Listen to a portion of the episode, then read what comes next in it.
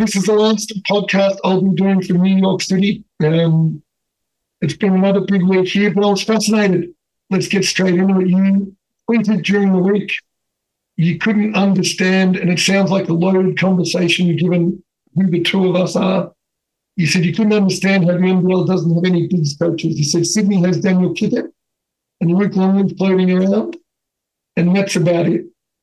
What, what, brought, uh, what brought you to tweet that? Well, there's obviously the narrative that the post game's dead. Like, why do you need bigs? But it, it just was something that I've spoken about previously that there is a real lack of bigs. And the reason I tweeted it was if you look at the MVP candidates right now, Xavier Cooks, they use him in the post. Keanu Pinder has the best post game in the league at the moment. And Mitch Creek, probably three of top four candidates for MVP are getting it done on the inside and I'm not seeing a whole lot of defensive schemes or defensive um, play to be able to stop guys from scoring in the post at the moment. Uh, I mentioned kicks in Sydney with obviously Longley, obviously Bogues is there as well. Uh, I know Longley has a, a good relationship with Geordie Hunter at the moment and works with him. Uh, there is Greg Vanderjagt in Brisbane. There's Scott Roth in Tasmania as a former NBA big, um, who also has Mika Vukona working from time to time. But then if you look at the rest of the, the clubs, Perth, there's John Rillie and Mike Kelly, guards. Adelaide, there's CJ Bruton and Jamie Pearlman, guards. Cairns, uh, 40, and he, uh, you got Kerry Williams there. There's, not, there's, there's none around the league. There's none. And I just was throwing out there why more teams don't try to acquire the help of a big. They don't necessarily have to be an assistant, but what what could Melbourne United lose bringing yourself or Mark Bradtke down every now and then to do a session, or or, or the Phoenix for that matter? Um, I just when people are saying that the post game's dead, yes, the ball doesn't go into the post as much, but I was fortunate to have you as a coach. I was fortunate enough to have Luke Longley as an assistant with the national team. The knowledge that you guys impart, not just on the offensive end, but defensive positioning, I found more important than the offensive side of things. And so when we've got three guys that are currently dominating this league and doing it out of the post as well, I didn't think there could be any harm with having that conversation of why isn't there more bigs out there helping clubs? It's an interesting conversation because people just say the post game's dead. But as a big, let's just talk offensively for a second. You've got to be a threat. You've got to be able to get the ball in the front of the rim and finish, and finish through contact or finish over an opposition. Now, that doesn't mean you have to make a post move but you've got to be able to catch it in your spots. You've got to be able to get your guards into space. You've got to understand how to set good screens, what angle to set screens on to benefit your guards. You need to understand how to get away from the screen quickly and be a threat again. As a big, you watch the game, and, and so much it doesn't happen because you don't get penalised anymore for switching everything. Because, like you say, it's not that the post game's dead. There's just not many good bigs in the NBL. They're all in Europe and they're all in the NBA. So we have a lot of young bigs coming through the game that aren't getting taught what I got taught and, and what you got taught and what others got taught. But the other thing about bigs is that we had this conversation not so long ago in the NBA too. Look at your MVP candidates in the NBA. Nikola Jokic, Joel Embiid, Giannis Antetokounmpo. Bigs skilled bigs and high IQ bigs dominate the game because no one's getting taught how to defend them. No one's getting taught how to attack them. Um, there's more to it than just what you do with the ball in your hand. So I've always been a little bit analytical, a little bit mathematical. That if you broke down the amount of time that any player outside of point guard has the ball in their hands each game, and turn it into a percentage, it's somewhere around 1% to 2% of the game time. Yet all anyone's interested in in skill development is what we do in that 2% of the time when we've got the ball in our hands. We don't train what we do the other 98% of the time when we don't. That's the part that's missing. Forget the post game. It's the 98% of the it's the 98% of a game of basketball where you don't have the ball, where you need to get the ball in the right position or stop your opponent from being damaging in the positions they want to be. That's what's not getting caught. get the post move. You know what I'll find interesting once Aaron Baynes comes into the fold under the new Sammy Mack era? Aaron Baynes is the best screen setter in the league. I think he he showed glimpses in the preseason that if he short rolls, he can keep a guy on his back and get the ball. Like he'll get a ton of free throws if Sammy can find a way to put Baynesy in a position uh, of being a threat. Now, I don't think he was a threat under James Duncan. I, I felt like he was on the perimeter too much, and he's too valuable of a guy to have on the perimeter with someone that sets a screen like that, that rolls as hard as what he does and has great positioning. Now, on the flip side of that, who's going to know how to guard that? Who who's going to who's going to thrive in guarding Aaron Baynes in a pick and roll situation with him sealing? I can't think of a guy. I know the most likely candidate is Derek Pardon and maybe Alan Williams, but I got to see uh, from memory that Baynes had Pardon on his back in all the short roll situations in the preseason game and wasn't able to handle him. So, even if I mean, hey, the, the guy, Sobey's going to be better. Cadee's going to be better just, just by putting the ball in Baynes' hand, like you said, in a threatening position. I, I, if I'm coaching against Aaron Baynes, I'm willing to live with him taking some threes and knocking a couple down. That's fine because he's not on the offensive glass. That's probably six points a game that they're not getting because he's on the perimeter. He's not demanding that other defenders take an extra step of help off their shooter to come and help him, giving his teammates high percentage perimeter looks. I just think once Aaron Baynes finds his spots and Sam finds a way to get the ball to him in his spots, I just think you find all of these teammates used to come and hug me it's just yet open when I figure out how to shoot it or when they have the double. It's one of two things. Either you create space for your guards by being able to shoot it, and Baynes can do that, or you demand that they come and send a, send a second defender, or at least an extra step, and be a willing passer.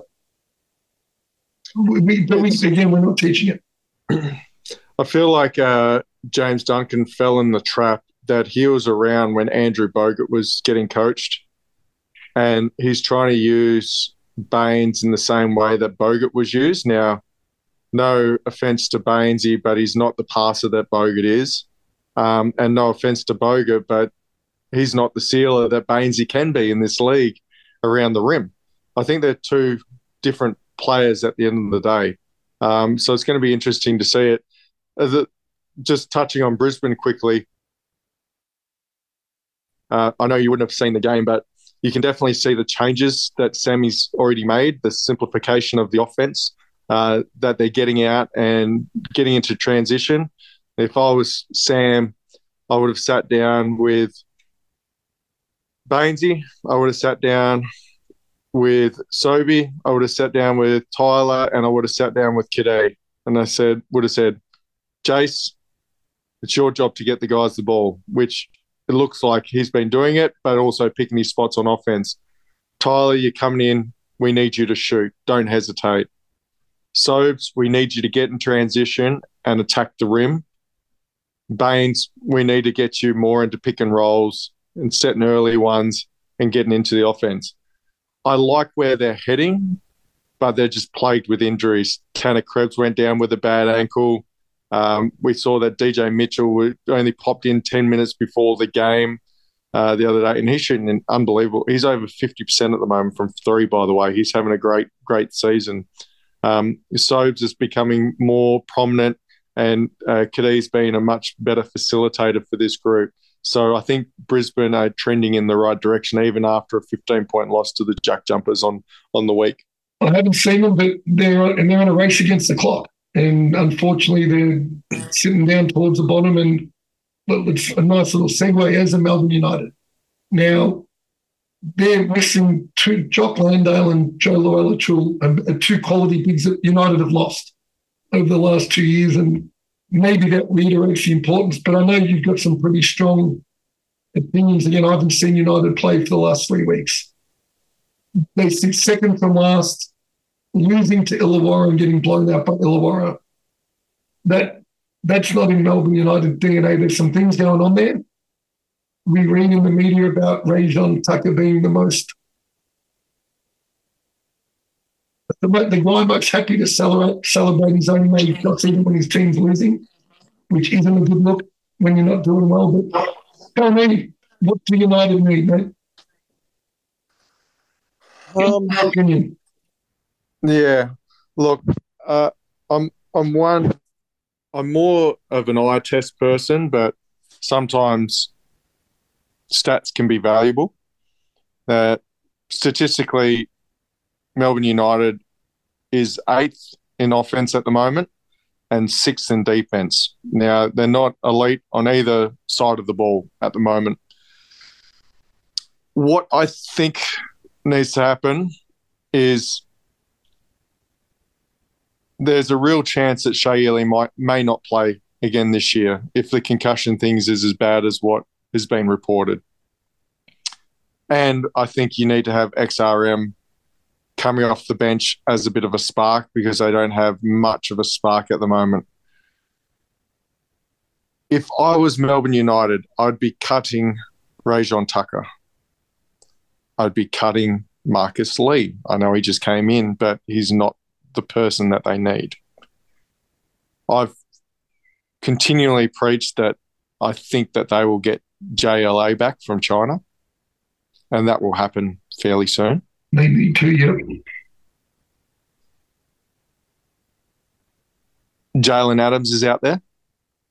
I think he can be a better facilitator and run the team.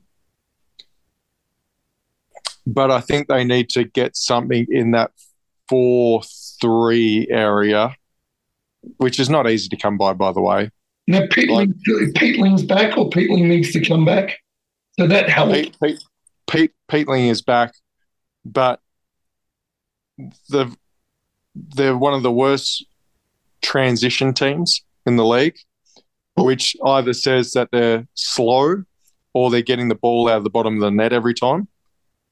Um, so they need to get they they need to get speed. They they do have an older roster. Let's let's not sugarcoat it. Part that I found interesting, and clearly I'm close with some people around the club, and you, you talk about the eye test when they put their roster together one of the great things as I got towards the end of my career, and I, I think you might feel the same, but when you get into your 30s, you have days when you're flat.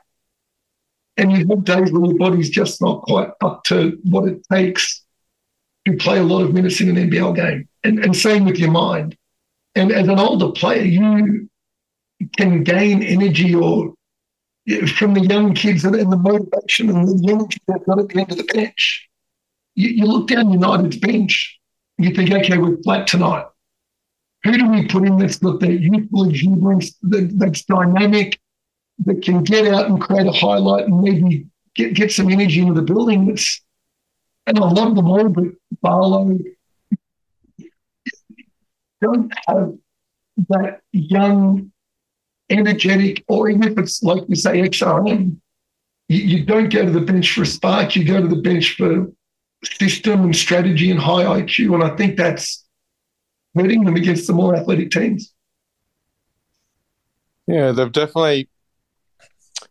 You can sense the frustration from Dino, and it'll be nothing that he hasn't heard before uh, over this, this, last couple of months. Uh, Dean, Dean's a really high IQ basketball coach, and he'll he'll understand that his roster isn't where it needs to be, and we're getting to that point where a change needs to happen now. Otherwise, it's going to be a lost season for United. Um, a ton of really good people on that roster, but good people don't always lead to good basketball teams at the end of the day. And um, they they need someone that just has a bit more of. I spoke about it last week, like the Greg Hire that can just come on, put the clamps on defensively, get you an offensive rebound when you're not supposed to get it, like that sort of person that you can just rely on to change the momentum of a game through nothing else but sheer effort. And um, I just don't know where they're getting that spark from at the moment. And like even last night, Rayjon Tucker had a good game, but why are you flexing on people when you're 14 points down in the fourth quarter? There you go. For the second game in a row that he's done that, like, yeah, mm-hmm. you're you're a little bit stronger than someone else, but you're also losing at the moment. Stop it, mate. Like, makes no sense to me. Anyway. Melbourne Melbourne got some changes that I think need to happen ASAP. I'm going to talk, I'm going to talk about a change, and we're, we're flipping it here for a minute. I want to take you back to the Women's World Cup with the fantastic campaign that the Opals had. We spoke publicly and we've spoken privately, and I, I think it's no secret that the Opals are missing a point guard, but they don't. And Shyla Heal missed that team and she's clearly in line to get her opportunity to play for the Australian Opals and she progresses even further. I watched the next Australian Opal point guard last week, and I've been saying this for a long time. So, Georgia Amoore is at Virginia Tech, and I was lucky to see her play because she's friends with my daughter Izzy. She missed out on state teams by the skin of her teeth when she was uh, so national teams when she's 18s, uh, under 16s, and they took, as you've almost described with Melbourne United, girls who are incredibly talented players in their own right, really, really high IQ and into the structure side of women's basketball. In my opinion, with a ceiling that's not quite as high as what Georgia's is. Now, Georgia took a scholarship at Virginia Tech and for the minute she walked in the door and some of the, the workouts you see her doing and the play, the play she's making, she can play basketball. She plays like what we now know to be some of the import guards who come over. She's got the flair required and the skill required, the defensive tenacity required, and the IQ required now that she's matured over the last few years to be an Opal. The fact that she isn't on that Opal squad now is laughable. I hope that they've invited her and I hope that she said no because if the Australian Opals are listening, if Basketball Australia is listening, and you haven't called Georgia Amoore, pick up the phone, call her, get into camp, you're welcome. It's, it's that simple. She's had, and you start talking historic numbers. Virginia Tech's first triple double in program history. And I know that's just a one off statistic, it's one game. But I think you understand as a starting point guard of the set, number seven ranked team in the nation and their best player to have a triple double against another high quality program. You don't do that if you're not elite. Um, I found myself tweeting about her last week I felt the need to bring it up on this podcast because I think that she's been overlooked for too long now, and people need to start looking in the direction of Georgia Amoore. I, I, I like it, Chris. You you obviously you're close to it all because of your daughter Izzy and all that. Projecting to 2024 Olympics, 2026 World Cup. Yep. Outside of Georgia, who should we be looking for? Who would you predict to come into this Opals team? Obviously, we've just come off a very successful World Cup, um, getting back into the medals, having Lauren Jackson return. obviously you want to capitalize on that momentum that the Opals have, have bought over the last six months. Looking into the future outside of Georgia, who else should we be looking at that's currently in the college system or or playing back at home that should, well, you expect to get a green gold jersey in the future? I'll, I'll probably answer it clearly. I've mentioned Shyla. Um, she'll put herself in the mix. And I, I think in a very similar way, again, it's almost like a theme, but the Opals, some of them, in my opinion, are on their last major tournament campaign. And Basketball Australia needs to be really, really careful. And I said at the time, I think the Boomers missed an opportunity with Josh Giddey.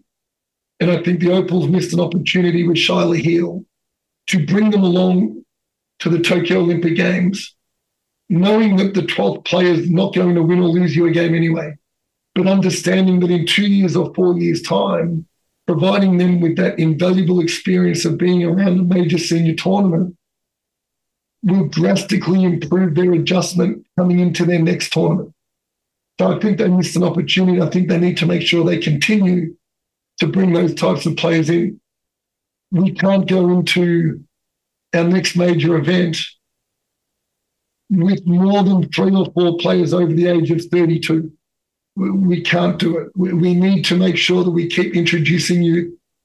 We need to make sure we continue to invest in Ezi Magbegor, who's one of the best athletes in women's basketball in the world. She's one of the best defenders of genuine athletic bigs in, in Team USA and teams who are going to challenge us. You know, I hope Alanna Smith takes another step. I hope Anneli Maley takes another step. I know she was on that last team. Um, I haven't seen the college girls enough to say that they should be opals. But I do know that we've got, you mentioned yeah, Izzy's under 19 silver medal winning team that almost knocked off the USA. The girl, there's a bunch of girls on that team who they need to make sure they're keeping a very close eye, and I'm sure they are. But but we need guards. We need point guards. Um, whatever it takes to unearth them, to find them, to develop them. It, it just has to happen because we can't go in and, you know, like you said with United, these great people, but we can't go in to a World Cup with Sammy Whitcomb and Tess Madgen running the point. They're natural twos. They're natural. They, they play better without the ball in their hands. We need players who can run a team with the ball in their hands for the majority of the game. It's funny the uh, reversals between the opals and the boomers, where the opals uh, traditionally, uh, well, I'll talk about the boomers. We've just got a plethora of great guards at the moment, and short on the big stocks. But previously, we are really heavy in the big stocks and short on the guards, and and vice versa for the opals. So interesting development there, and um, like you said, I'm sure Basketball Australia is paying attention um, but there's definitely some great talent over in the, the college system. Uh, you, you've obviously you're, you're, on your tour at the moment. I know you're in a. Uh, you've been to a few games at Madison Square Garden, and you've been to Boston Garden recently. I, I happened to be watching the game, and I thought I'd give you a call to see where you were. You were actually at the Boston Miami game that went into overtime the other day. Um, talk to us about that experience for you. Can I, can I say it's, it's one of the things we've spent a lot of time. I'll leave Dallas out of it. Let, let's stay on the East Coast up here. I mentioned on last week's podcast, Barclays Center in Brooklyn, it's a mall. There's no atmosphere at all. There are a few oohs and ahs for Durant and Irving, that's it. Madison Square Garden, I think I figured it out with the home win last night, is that Celebrity Row is incredible. When you walk in the Madison Square Garden, you know you're walking into history. Um, there's, there's a sense of being in the place that something special could happen. But the thing at Madison Square Garden is that you, the more you're there, you begin to understand that some people come just to be in Madison Square Garden. The team's at times irrelevant. Um, the one thing everyone at Madison Square Garden does is barrack for New York. Not the New York Knicks, they're New York. But they'll go to support anyone that is New York. Well, that's an incredible experience. but it's not parochial like what I, I walked into the into the TD garden into Boston. That's a different thing. That's parochial. That's a, I, I, didn't, I actually didn't realize how small a town Boston is. It's seven hundred thousand people. It's like Bendigo, but it's got global brands because of the patriotism and the the supporter base. It, it was insane. From the minute you walk in, you just feel like it's going to be hard for a team to win in here. It's loud, it's buzzing. The crowd's riding Jayson Tatum jump shots from three minutes into the game. NBA crowds generally take a while to warm in a game. They rode every single possession. And when Jaylen Brown hit a game tying three, one of the loudest stadiums that I've been in, especially for a late November regular season game, which is crazy. Um, I've played in that stadium before. It was nothing like that because we were terrible. Um, we also got to go into their training facility and we toured their facility. And thank you to Austin Ainge at the Boston Celtics for taking us around.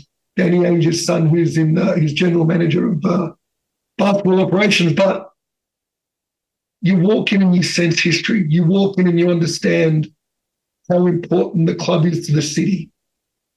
Everybody in that thing is invested. And it was one of the highlights of the tour for our group already, just to walk around that and to get to that game. Man, the Boston fan base is incredible. So it was a, it was a, one of the highlights of my trip.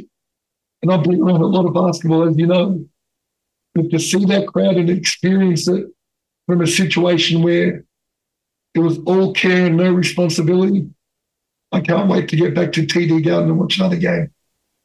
Yeah, and like I said, thanks to Austin, who I got to meet last night on FaceTime uh, with his uh, terrible Aussie accent, but I appreciate the effort nonetheless. But uh, I know that you speak very highly of him and what he was able to do for you and your group, and uh, that's pretty awesome.